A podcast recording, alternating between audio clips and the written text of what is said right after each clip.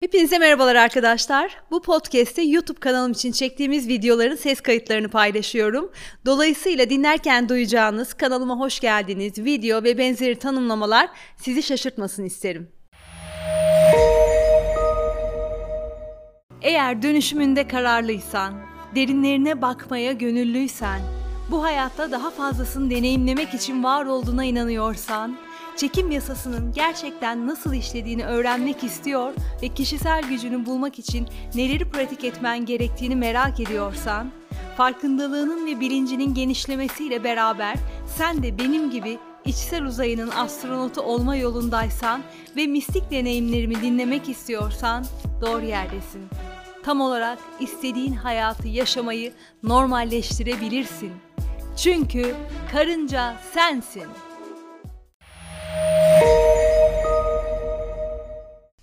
Hepinize merhabalar arkadaşlar. Öykü Şahin ben. Kanalıma hoş geldiniz. Bu video iyileşme ile ilgili iki videoluk bir serinin ikinci videosu niteliğinde. Yani eğer izlemediyseniz önce bundan bir önceki videoyu izlemenizi tavsiye ederim. O videoda iyileşmenin ne olduğunu daha çok kendi anladığım ve hissettiğim yerlerden paylaşmıştım. Bugün yine pratiğim boyunca öğrendiğim ve öğrenmeye devam ettiğim yerlerden, bu süreçte nasıl zorluklarla karşılaşabileceğimizden birazcık bahsetmek istiyorum. Hazırsanız başlayabiliriz. Geçen videoda bahsettiğim gibi iyileşmek hep gelişerek devam ettiğimiz düz bir çizgi üzerinde hep yükselerek ilerlediğimiz bir süreç değil arkadaşlar. Bu süreçte bir noktada iyileştiğini düşündüğümüz yerler karşımıza çeşitli insanlar ya da olaylar vesilesiyle tekrar tekrar çıkabilir. Bu noktada da aklınıza şu sorunun gelmesi normaldir. Herhangi bir konuda tamamen iyileşmek diye bir şey yok mu? bize bizi yaraladığını düşündüğümüz herhangi bir olayda o olaya dair düşüncelerimizin içimizde hiçbir duyguyu tetiklemeyeceği kadar iyileşmek mümkün değil mi? İşte bu yol inişli çıkışlı, epey engebeli bir yol derken tam tam da bunu kastediyorum arkadaşlar. Çünkü birçoğumuz zannediyoruz ki yaralarımızı fark ettiğimizde, onlara ulaşabilecek kadar derine girdiğimizde hepsinin de çok derinde olması gerekmiyor. Bazı dikenlerimiz henüz yeni batmış da olabilir, yüzeyde de olabilir. Her neyse yüzeyde ya da derinde ona ulaşabilecek kadar derine girdiğimizde ve onu iyileştirdiğimizde o, o o andan sonra hayatımızda öyle bir şey hiç yaşamamış gibi devam edeceğiz. Fakat pratikte işler böyle ilerlemiyor arkadaşlar. Evet insanlar olarak birçoğumuz her şey bir an önce olup bitsin istiyoruz. Çabuk olsun istiyoruz.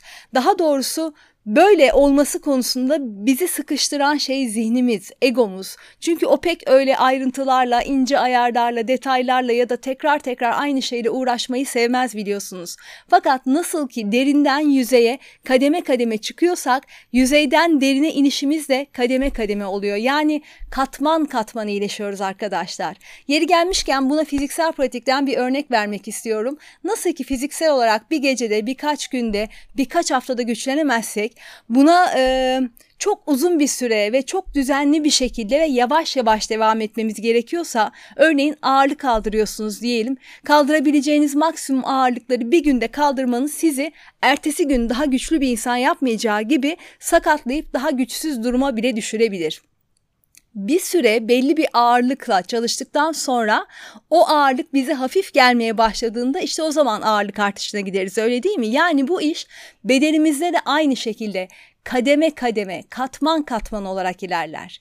Enerjetik olarak e, duygusal olarak da iyileştirmemiz gereken bir bölümümüzün farkına vardığımızda ve ona ulaşabilecek içsel işimizi düzenli bir şekilde yaptığımızda evet bir kısmını iyileştirebiliriz fakat bu kısmın o anda ne kadar olacağını tam olarak söyleyemeyiz. Yalnız şundan emin olabiliriz ki oraya o noktaya tekrar tekrar gelmeye devam ederiz ve her geldiğimizde de küçük ya da büyük bir kısmını daha iyileştiririz. Şimdi anlıyor musunuz bu işin neden düşündüğümüz kadar kısa sürmeyeceğini?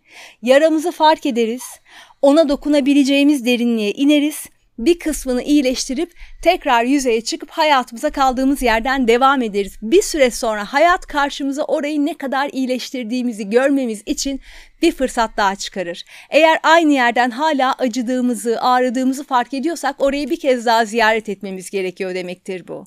Bunları böyle anlatırken kolay fakat pratik ederken o kadar da kolay ve eğlenceli olduğunu söyleyemeyeceğim arkadaşlar. Siz de eğer yaşamaktaysanız zaten kendi hayatınızdan da bilirsiniz. Bu olay sinirlerimizi bozabilir, bizi hüngür hüngür ağlatabilir ya da büyük bir hayal kırıklığına uğratarak pratiğimizi sorgulatabilir. Fakat ne olursa olsun biz pratiğimize farkındalıkla devam ettikçe, bu duyguları gördükçe, onları işlemden geçirebilmek için kendimize yeterli süreyi verdikçe, onları kucaklayabildikçe zaman içerisinde o anıya dair, o travmaya dair ya da yaşadığımız her neyse, yaramız her neyse ona dair duygularımızın şiddetinin gittikçe azaldığını fark ederiz daha az tetiklendiğimizi fark ederiz. Bir noktada tamamen nötralize de olabiliriz. Fakat bu noktaya gelmenin ne kadar süreceğini de kimse bilemez. Zaten bu konuya takılmaya da gerek yok arkadaşlar. Ne zaman ne zaman diye sorup durmak bizi şimdiki andan ve sürecin kendisinden koparıyor çünkü. Kısacası aynı yaraları dönüp dolaşıp birçok kez ziyaret etmemizin iyileşmemizin, iyileşme pratiğimizin doğal bir süreci olduğunu bilmeli ve kendimize sık sık hatırlatabilmeliyiz. Yani bu noktada kalbimizi ve enerjimizi hafif tutmanın pratiğini yapabilmeliyiz.